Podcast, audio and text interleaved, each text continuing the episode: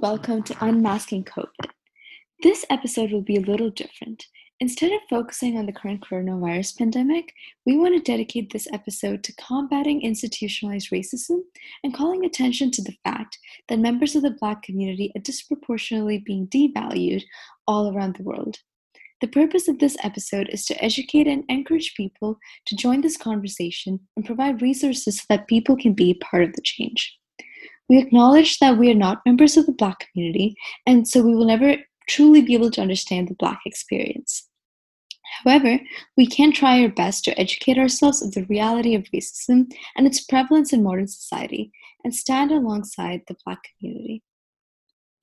A form of racism that we are all probably quite aware of is individual racism, which refers to the racist assumptions, beliefs, and behaviors harbored by an individual. This can be conscious, but more prevalent is implicit racism racist thoughts or ideas that we are not consciously aware of.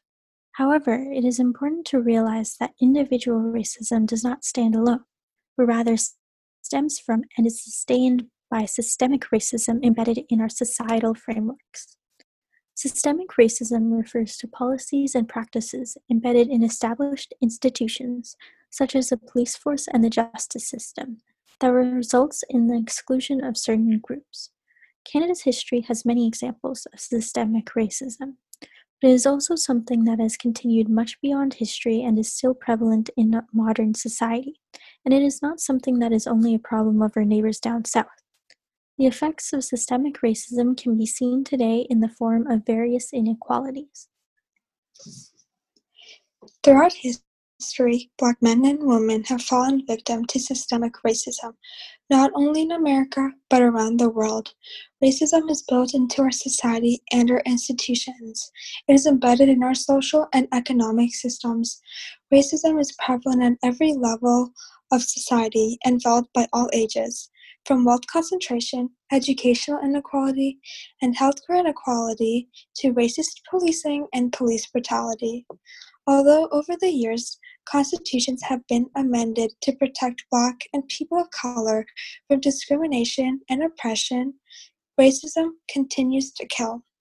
It is important that we acknowledge progress that has been made, but know and realize that we are not done and we still have a long way to go. We still need to seek justice for all those that have been killed in acts of violence motivated by institutionalized racism. We need to continue to fight for equ- equity in all areas so that the future generations do not need to fear for the color of their skin. Between the 16th century and the beginning of the 1800s, it is believed that more than 12 million enslaved people were transported from Africa to the Americas and the Caribbean. Although the British government passed the Act of Parliament in 1807 that banned the trading of slaves, and in America, the Civil Rights Act was passed in 1964. In 2019 in America, police killed 1,098 people, and 24% of them were black, even though they only make up 13% of the population. Furthermore, in 2018, quote, Black Canadians were more likely than any other racial group in Canada to be the victims of a hate crime, according to data reported by police. Unquote.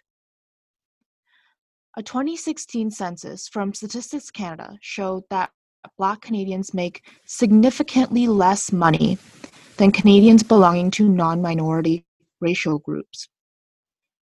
This is a trend that can be seen amongst both newly settled Canadians and third generation Canadian families. First generation Black Canadians make an average of 37000 per year, while their non-minority counterparts make an average of $50,000 per year. We can see the wage gap persists even amongst third-generation Canadians.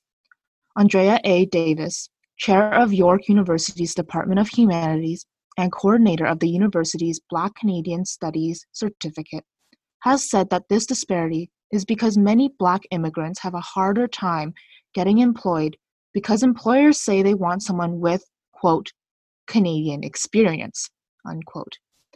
It is harder for Black people to enter the workforce because they can be excluded for their skin color.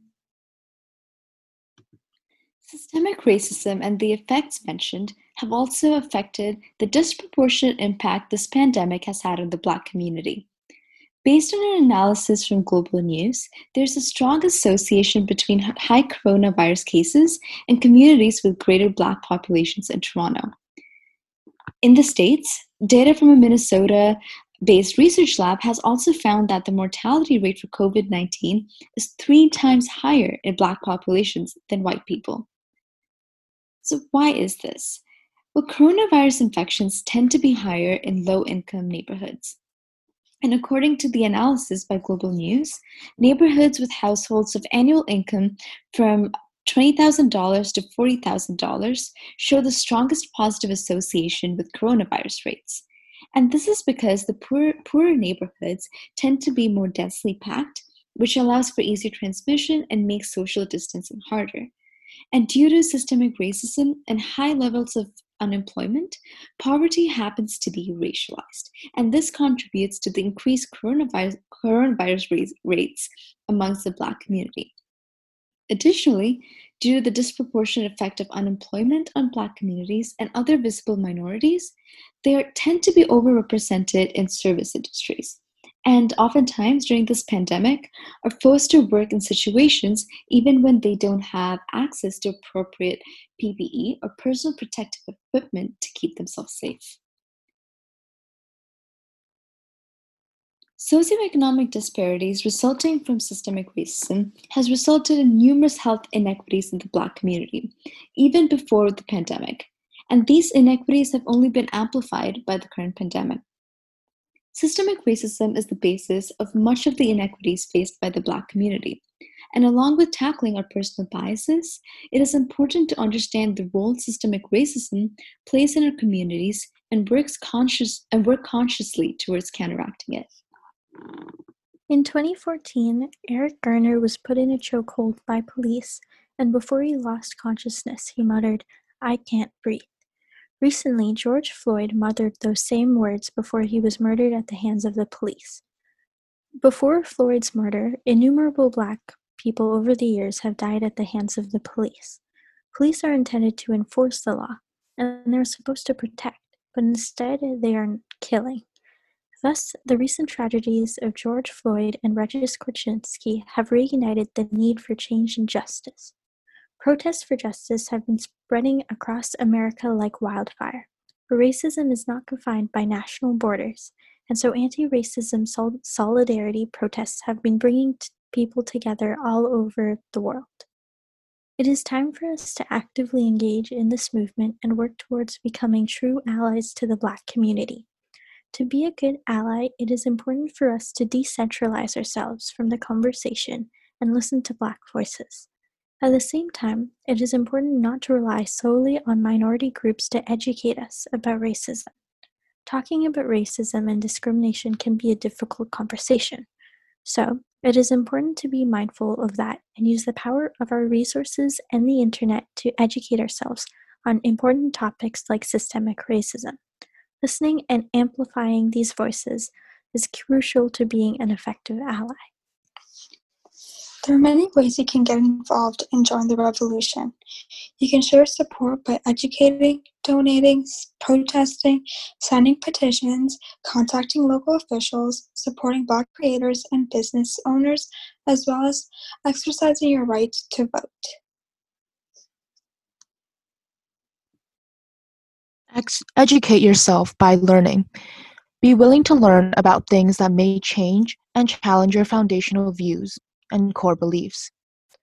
By willing to learn, by being willing to learn and accept the fundamental flaws in our systems and in our institutions, you can help to become more aware of current circumstances.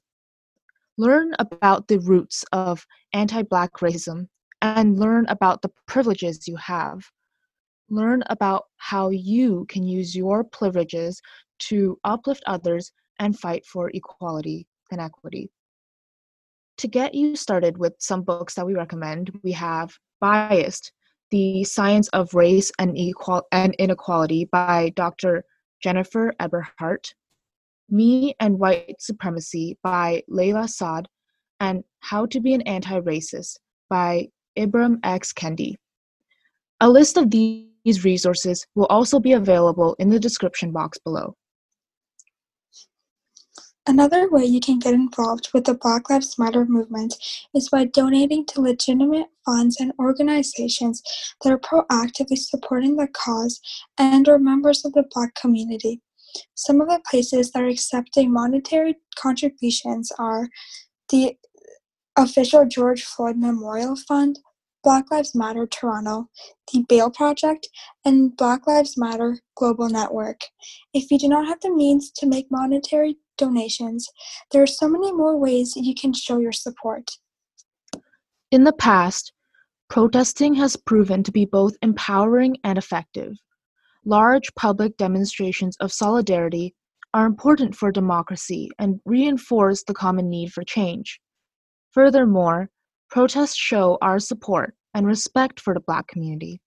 However, we know that this is a difficult time and with the global COVID 19 pandemic, so only go to protests if you feel safe and have the resources and equipment to protect yourself and others. You can show your support from the comfort of your home by signing petitions. A petition is, quote, a formal request for action written to a governmental authority or individual public office holder, unquote. By signing petitions, you're publicly demonstrating your support and acknowledgement of the fact that there must be systemic and policy reforms. Some petitions you can sign are Justice for George Floyd, hashtag We Can't Breathe, and demand racial data on coronavirus, which will also be available in the description box below. Supporting local Black owned businesses and Black creators can demonstrate your support towards the Black community as well, while celebrating their rich culture and heritage. If you live in the GTA, in the description box below, you will find a link to a list of Black owned businesses in your area. Thank you for tuning in to this special Unmasking COVID episode. And once again, please check out the description box below for more resources. Thank you.